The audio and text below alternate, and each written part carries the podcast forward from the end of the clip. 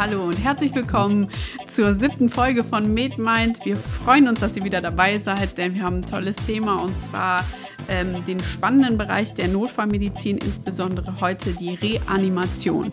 Und bei mir sitzt ein ähm, Experte auf diesem Gebiet. Ähm, bei mir sitzt Dr. Bayer. Hallo Matthias. Äh, hallo. Schön, dass du hier bist. Danke, dass ich da sein darf. Spannendes Thema. Unbedingt. Nicht erst seit der Fußball-EM. Und das war beispielhaft, ne? Ja. dass das wirklich relevant ist. So, wir ähm, wollen uns heute dieser Notfallsituation, vor allem dem Management von Notfällen widmen. Denn äh, Reanimation, ähm, das ist ein Thema, ähm, da wagen sich vielleicht manche, gerade auch äh, Menschen, die vielleicht gar nicht medizinisch vorgebildet sind, gar nicht so gerne ran. Es ist aber extrem wichtig. Und ähm, ich habe mir überlegt, wie wir einsteigen und dachte, naja gut, die erste Frage, die ich mir immer so stelle, ist, ähm, wann weiß ich eigentlich, wann Reanimation angebracht ist? Denn wenn jetzt jemand auf der Straße und sei es der Klassiker, die alte Oma, die im Sommer vielleicht einfach einen Ticken zu wenig getrunken hat, die fällt mir jetzt um. Und die Situation hatte vielleicht auch der eine oder andere schon mal. Und ähm, dann wird man aber schnell so ein bisschen, äh, wenn es dann nicht, wenn sie nicht direkt wieder da ist, wird man vielleicht schnell doch ein bisschen hektischer und überlegt, was ist denn jetzt angebracht? Wann muss ich jemanden reanimieren? Ja, äh, spannende Frage. Wenn wir es dann so erleben, wie du es beschrieben hast, außerhalb unserer Komfortzone, außerhalb des Krankenhauses, wo wir auf alles zurückgreifen können. Äh, wir laufen selber äh, in die Stadt und es passiert mhm. auf offener Straße und äh, man hat nichts außer seinen zwei Händen dabei. Ähm, aber das Wichtigste im Vorfeld ist einfach, ähm, ich muss mich als Mediziner wahrscheinlich noch viel mehr trauen, dorthin zu gehen. Mhm. Ich muss äh, den Menschen, der umgefallen ist, ansprechen. Das kombiniere ich mit einer, mit einer Berührung und äh, die meiste Zeit an der, an der Schulter oder man, äh, dass man den äh, schüttelt, anspricht, mhm. sagt, hallo, können Sie mich hören? Ja. Ähm, und guckt, ob eine Reaktion kommt. Okay. Ähm, wenn wir einen Kreislaufstillstand erwarten würde, würde keine Reaktion kommen. Mhm. Ähm, und dann letztlich ist das Einzige, was wir noch überprüfen sollen. Ja, man kann das kombinieren mit einem Schmerzreiz und äh, zu gucken, ob dann eine Reaktion kommt, ist die Atmung. Mhm. Und ähm, letztlich wird da empfohlen, alles, was ich nicht als normale Atmung erkenne, ja. wird gleichgesetzt mit einem Kreislaufstillstand. Okay. Und ähm, dann kann ich noch mal gucken, ob das alleine über die Verlegung der Atemwege ist, dass jemand so äh, äh bewusstlos ist. Umgangssprachlich sagt man, äh, dass äh, der, er die Zunge verschluckt hat, also mhm. dass äh, es über die atone Zungenmuskulatur zur Verlegung der Atemwege kommt. Ja. Ähm, ich den Kopf überstrecke die Atemwege frei mache und äh, wenn dann keine, äh, dann keine Atmung einsetzt, dann soll man von einem Kreislaufstillstand ausgehen. Okay. Das, was man vorher empfohlen hat, ähm, quasi in der Laienreanimation dann lange nach dem Puls zu fühlen, um mhm. festzustellen, da ist auch kein Puls und jetzt muss ich reanimieren, hat man zumindest für die Laien wieder rausgenommen, weil das mehr dazu führt, äh, dass Leute nicht reanimiert werden, mhm. dass man sich nicht sicher ist und das zu einer Zeitverzögerung ja. äh, führt. Als Profi darf ich es natürlich machen, mhm. ähm, aber äh, es ist quasi auch äh, die in der Leitlinie festgelegten Kriterien ist die Bewusstlosigkeit mhm. und die nicht normale Atmung. Okay, also die Situation ähm, der Atmung, das wäre jetzt auch so ein Kriterium. Ähm, gut, das ist jetzt schon recht eindeutig. Wenn jemand nicht mehr atmet, dann wird ein Problem vorliegen. Die andere Situation ist die, wo ich jemanden in die stabile Seitenlage positionieren kann. Das heißt, jemand ist letztlich einfach nicht mehr bei Bewusstsein, aber er atmet noch. Genau. Und dann da geht an diesem Punkt äh, trennen sich genau die Wege. Mhm. Ich habe den bewusstlosen Patienten, er atmet, mhm. super. Dann muss ich mich daran erinnern, wie stabile Seitenlage äh, ja. geht.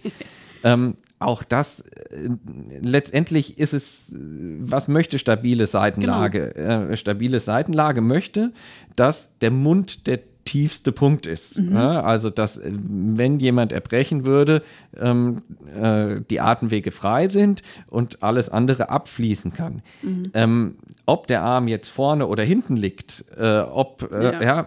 letztendlich ist das eine akademische äh, Diskussion. Physikalisch ist es wichtig, dass der Atemweg frei ist und der Mund der tiefste Punkt. Okay. Wie man das macht, mhm ja, bleibt letztlich einem selber überlassen. Und dann habe ich die Situation irgendwie insofern beherrscht, dass ich sage, der Patient, der kann so liegen, der wird nicht aspirieren ja. oder irgendwelche anderen Verschlechterungen selber praktisch herbeiführen. Ja.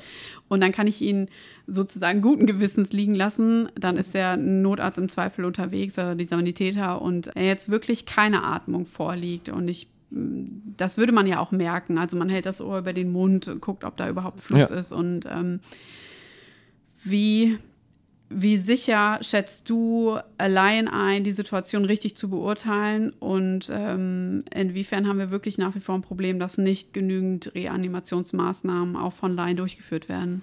Letztendlich, letztendlich kann ich an der Stelle nur was falsch machen, wenn ich nichts mache. Mhm. Wir haben in, äh, in Europa leider eine noch relativ niedrige Quote an Laienreanimationen. Ähm, Im Mittel wird das angegeben mit 58 Prozent, mhm. aber das variiert von, ähm, ich habe es vorhin nochmal nachgelesen, 13 Prozent in Serbien, was irgendwie äh, sehr wenig ist, geht aber hoch bis 58 Prozent in Nor äh, 83 Prozent in Norwegen. Okay. Ähm, und wir wissen aber mit der Laienreanimation oder dann auch der Telefonreanimation, mhm. dass ich quasi am Notruf angeleitet werde, mhm. äh, was ich jetzt zu tun habe. Da kommen wir europaweit auf 80 Prozent, mhm. wenn ich äh, den Schritt zum Notruf schaffe. Ähm, damit äh, steht und fällt die Prognose des Patienten, Klar, ja. ähm, weil einfach das, was wir gesagt haben, äh, No-Flow-Time mhm. ist das, was äh, Neurologie schlecht macht. Mhm. Ähm, Fragen parallel sind dann Notruf. Mhm. Ähm, das ist, äh, ist in Deutschland ja die 112. Mhm. Spannendes Thema auch. Es ist europaweit die 112. Ja, auch gut. wenn man äh, wenn man auf den Rettungswagen in äh, Österreich andere Nummern sieht, es ja. funktioniert überall die 112. In den Ländern, wo eine andere Nummer, wenn ich die weiß, super, dann geht es mhm. nämlich schneller. Mhm. Aber auch in den Ländern wird die 112 als Notrufnummer umgeleitet. Dann mhm. über ein Callcenter, also eine zweite Vermittlungsstelle. Dann mhm. bin ich langsamer, ich komme aber auch ans Ziel. Genau. Und wenn ich noch jemanden habe, dann mag der sich mal auf die Suche nach einem AED, also so einem halbautomatischen Defibrillator, äh, machen, weil wir auch da wissen, je früher ich so ein Gerät habe, desto besser ähm, ist auch die Prognose des Patienten. Ja. In Kanada gibt es äh, Pilotprojekte, äh, solche Geräte dann notfallmäßig mit Drohnen zum Patienten zu schicken. Einfach oh. damit das, äh, also da werden wir sicherlich in, der nächsten, in den nächsten Jahren äh, noch spannende Entwicklungen haben. Aber das sind die zwei Sachen, die ich zusätzlich organisatorisch erledigen muss. Ja.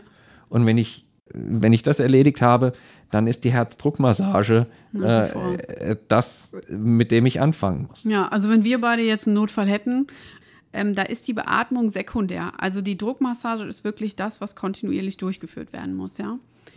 Ähm, wenn dann der Sanitäter kommt und wir haben das Repertoire der ähm, Medikamente und allem, was noch so da ist, ähm, was ist da so der Gamechanger? Also wenn du rausfährst und weißt, da hat jemand Laien reanimiert, ähm, die überbrücken praktisch die Zeit, bis Hilfe kommt.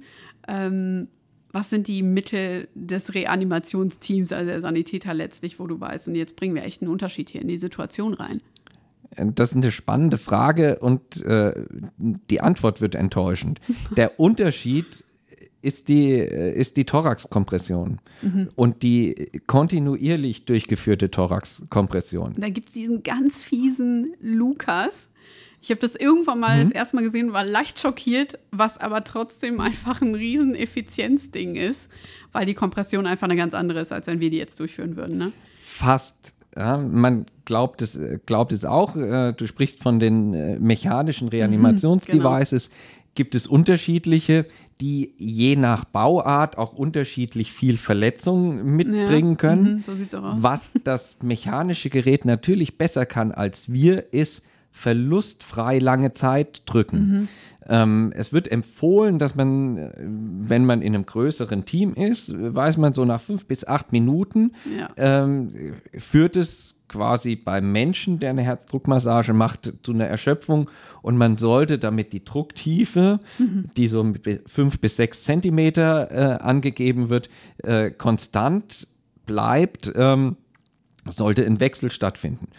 Die mechanischen Reanimationsdevices konnten aber im Vergleich zwischen äh, Technik und Mensch keinen Vorteil zeigen. Ach ja.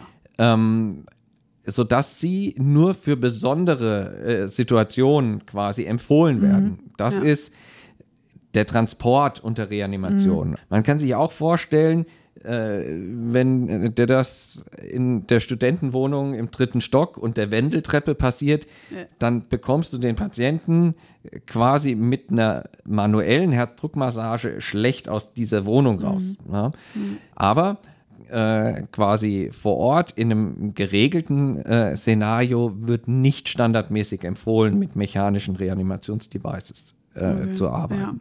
Ja. Ähm, und die möglichst unterbrechungsfreie Herzdruckmassage. Das ist das, äh, was der Game Changer mhm. ist. Die medikamentöse Therapie ist ähm, auch mehr traditionsgemäß, als dass wir das mit guten Studien belegen können. Mhm. Ähm, letztendlich haben wir, haben wir ein Medikament, das Aha. so ein bisschen äh, über allem steht. Das ist das Adrenalin. Ja. Und das Adrenalin äh, führt auch dazu, dass Patienten, äh, das hat man in Studien verglichen, dass Patienten äh, mehr ins Krankenhaus kommen, mhm. dass sie auch ein längeres äh, oder ein größeres drei Monats Überleben haben, mhm. aber es führt nicht dazu, dass das neurologische Outcome des Patienten besser ist. Okay. Ähm, und alle anderen Dinge, die äh, in den letzten Leitlinien mal aufgetaucht sind oder wieder abgetaucht sind. Man hat mal über Vasopressin nachgedacht. Mhm. Ähm, in, als ich angefangen habe, das zu lernen, war auch fix das Atropin für die Asystolie mit drin. Ähm, haben keinen Empfehlungscharakter in den, äh, in den jetzigen Leitlinien. Mhm. Ja, ähm, und die einzigen zwei Medikamente, die über das Adrenalin hinaus noch diskutiert werden, mhm. ist Amiodaron mhm. und Lidocain ähm, letztlich beim therapierefraktären Kammerflimmern. Ah.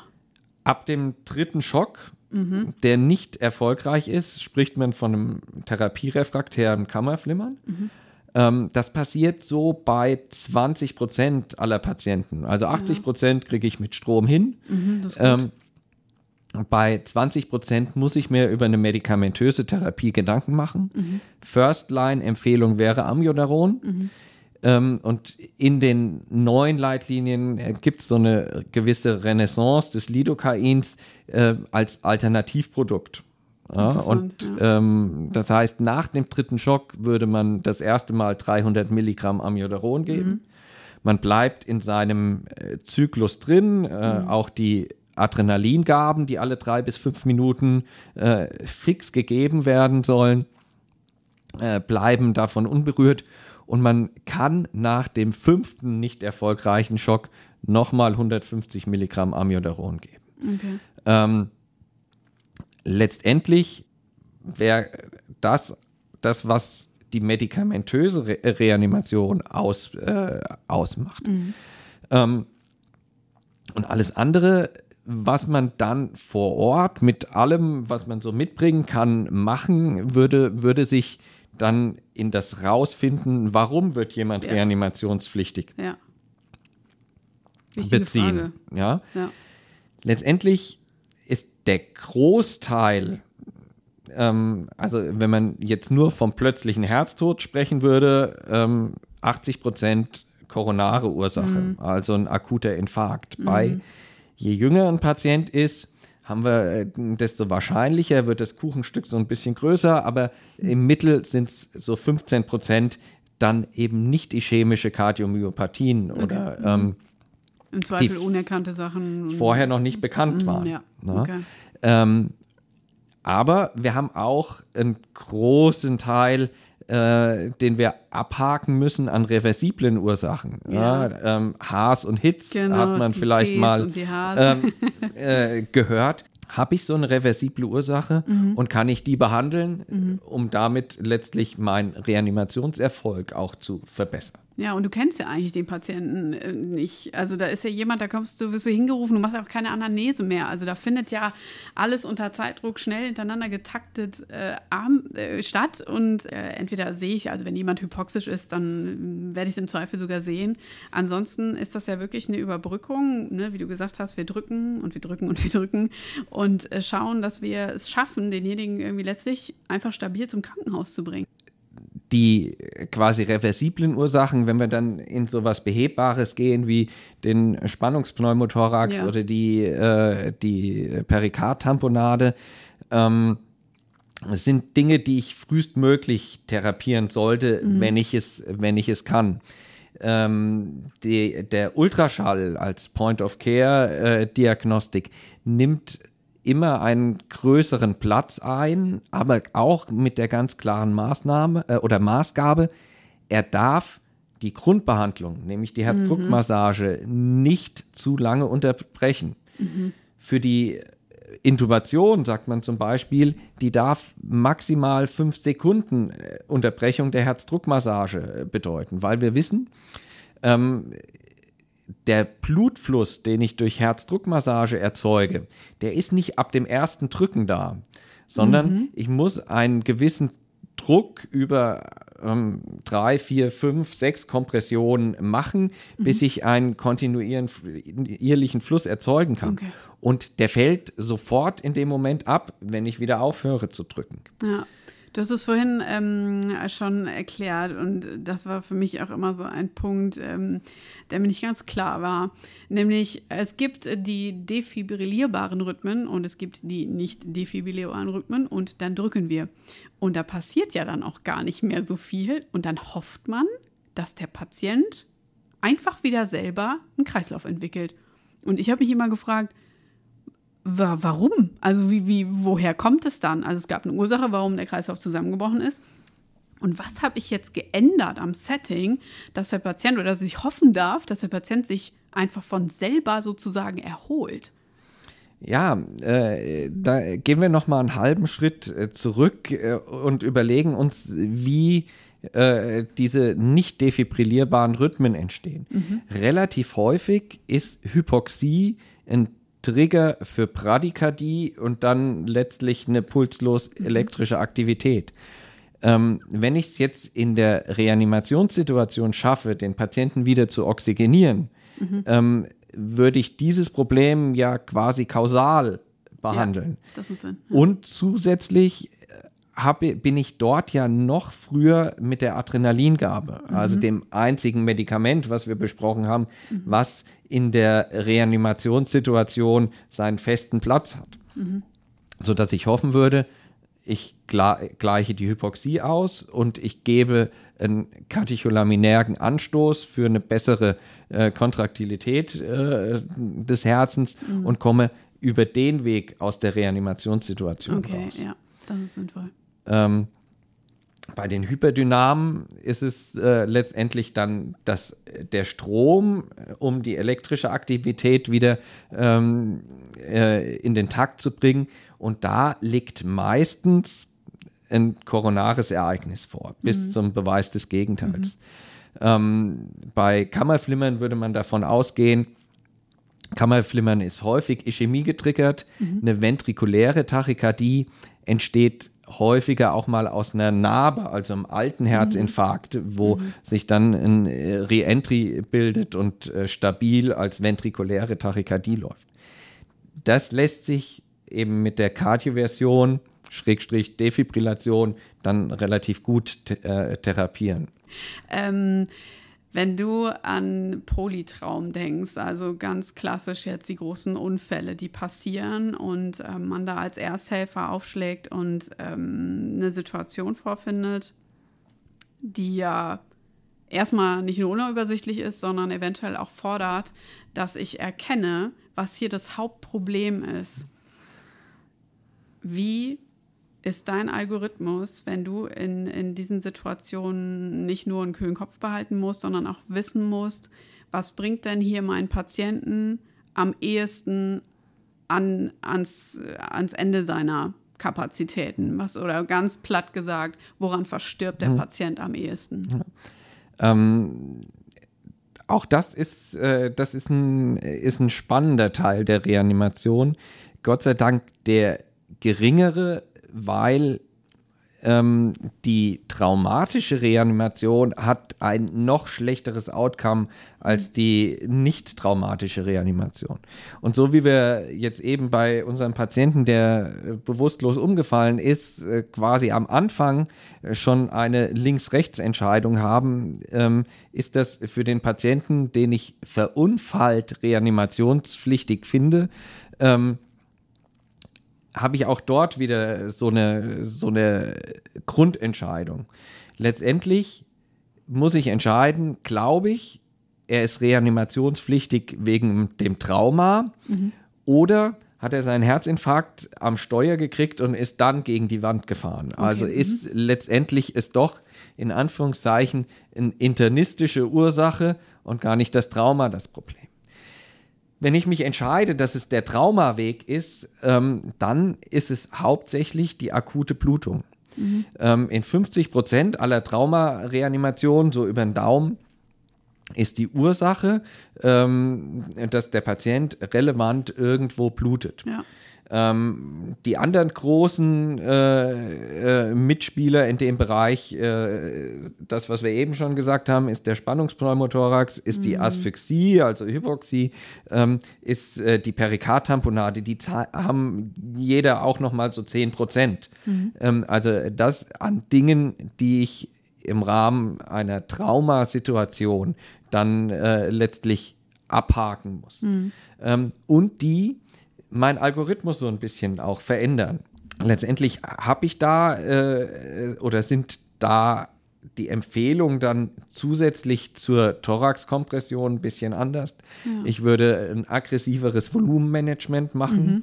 Ähm, in dem Fall ist letztendlich auch die ähm, die, äh, der Ultraschall für die reversiblen Ursachen ähm, äh, vielleicht ein Stück näher dran. Mhm. Ähm, und es wird, äh, wird sicherlich sehr frühzeitig empfohlen, wenn ich äh, die Vermutung habe, zum Beispiel, dass ich keine richtigen, äh, richtigen Atemgeräusche habe, mhm. dass ich den Patienten frühzeitig mit Thoraxdrainagen äh, versorge.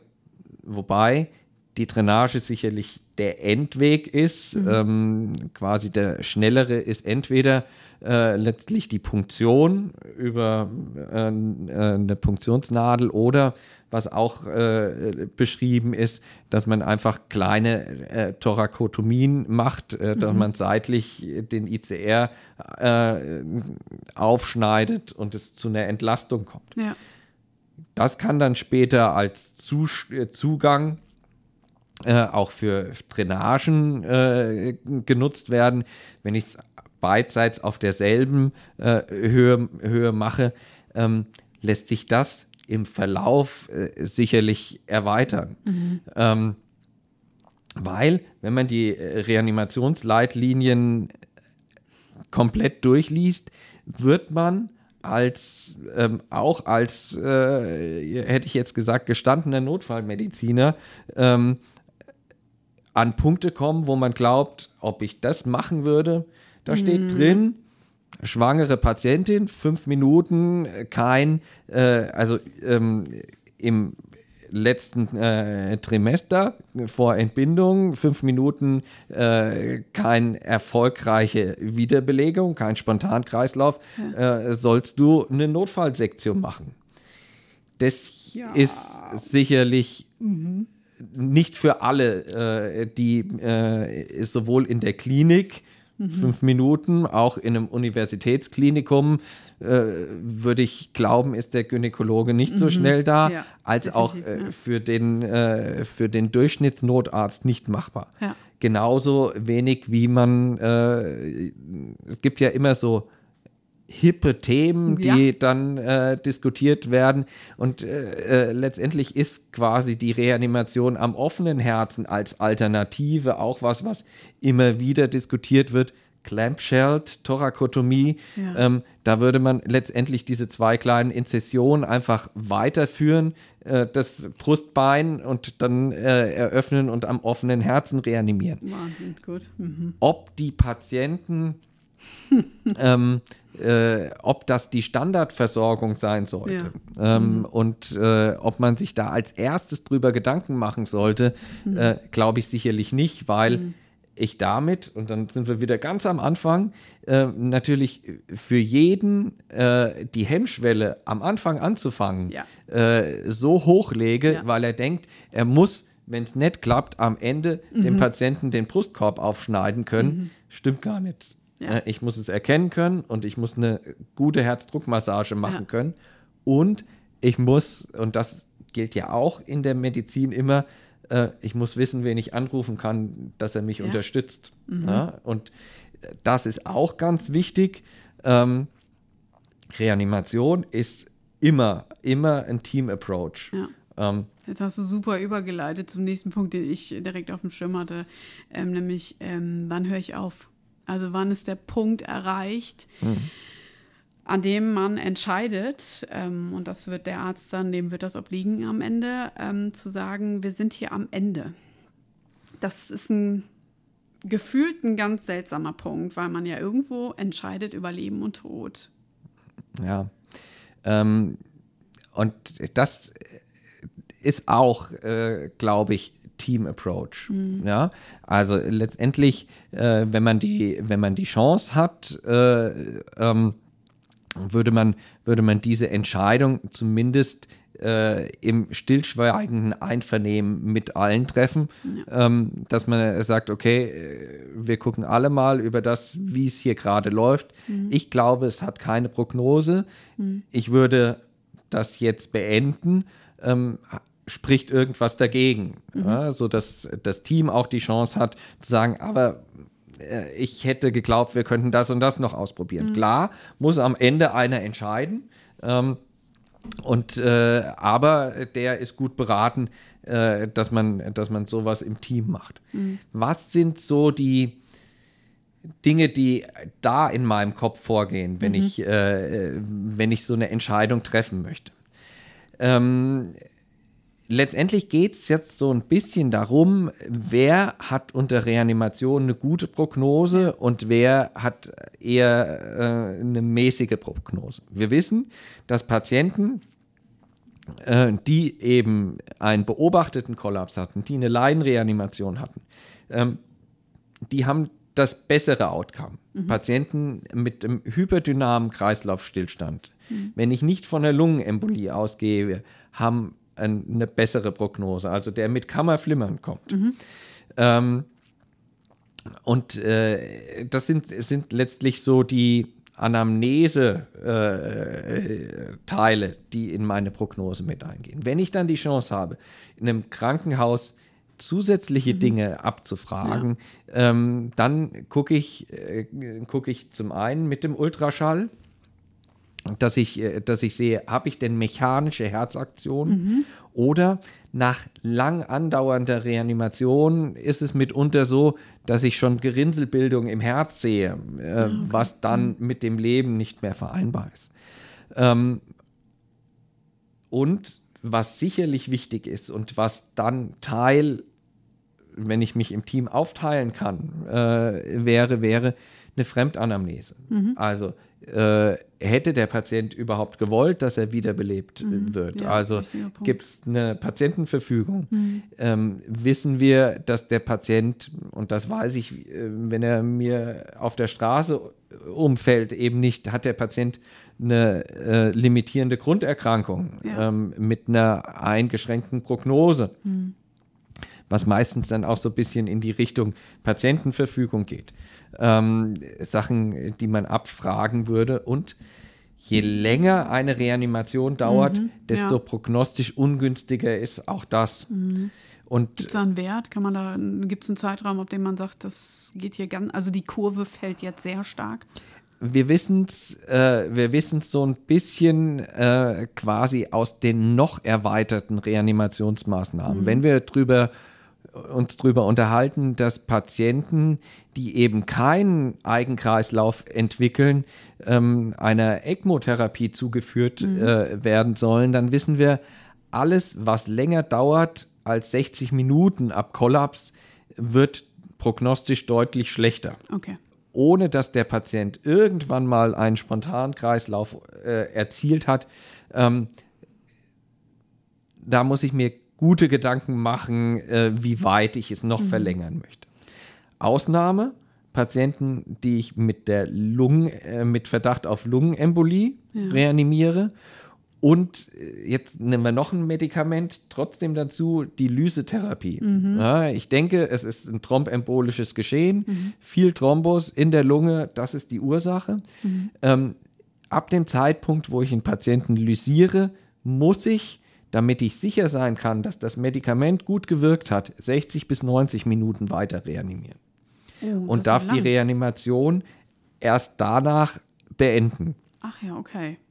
Das, das wäre ist die Konsequenz aus dieser Therapie. Mhm. Ja? Okay. Ähm, sodass wir quasi ähm, die Entscheidung, wann ich eine, eine Reanimation beende, ähm, auf mehrere Füße, also die Anamnese, den mutmaßlichen Patientenwillen, mhm. ein Teil Untersuchungsbefunde, ein Teil Blutwerte. Mhm. Ja, genau, die BGA. Ähm, wäre mir noch eingefallen, ne, als, als ja, Maßgabe. mit dem mit äh, dann Laktat äh, als ein Parameter, wo wir mhm. wissen, je höher das Laktat ist, desto ungünstiger die Prognose. Mhm. Ähm, und äh, der pH-Wert korreliert ja. letztendlich äh, damit. Ähm, und dann äh, letztendlich die, äh, die Entscheidung im Team durch den Teamführer. Mhm. Ja. Ähm, ja. Nicht immer leicht. Nicht immer leicht, hört sich auch so an.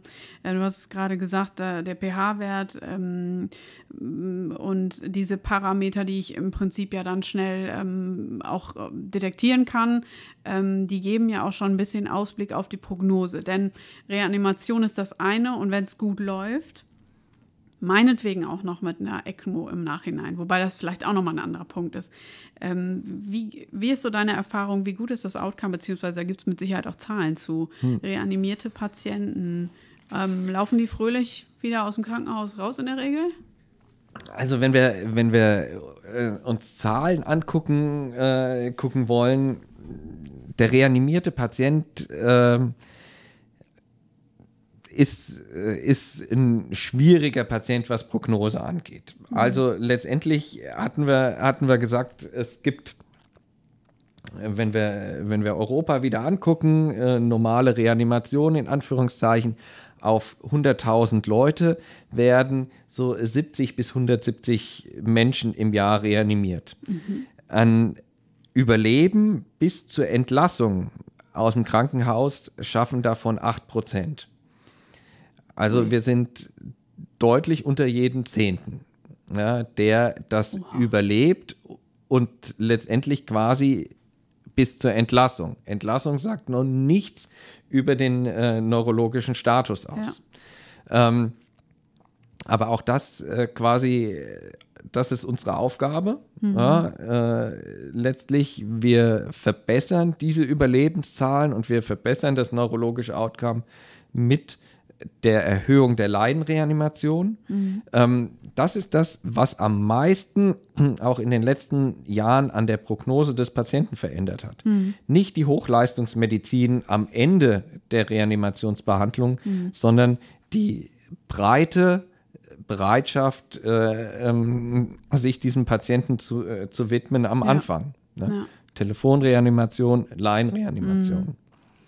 Ja, das sind äh, eindeutige Zahlen und trotzdem jedes Leben zählt. Also, es klingt immer so romantisch, aber so agiert man ja hier. Ähm, ich glaube, ich darf an der Stelle ganz herzlichen Dank sagen, weil das sind äh, ganz lebensnahe Situationen.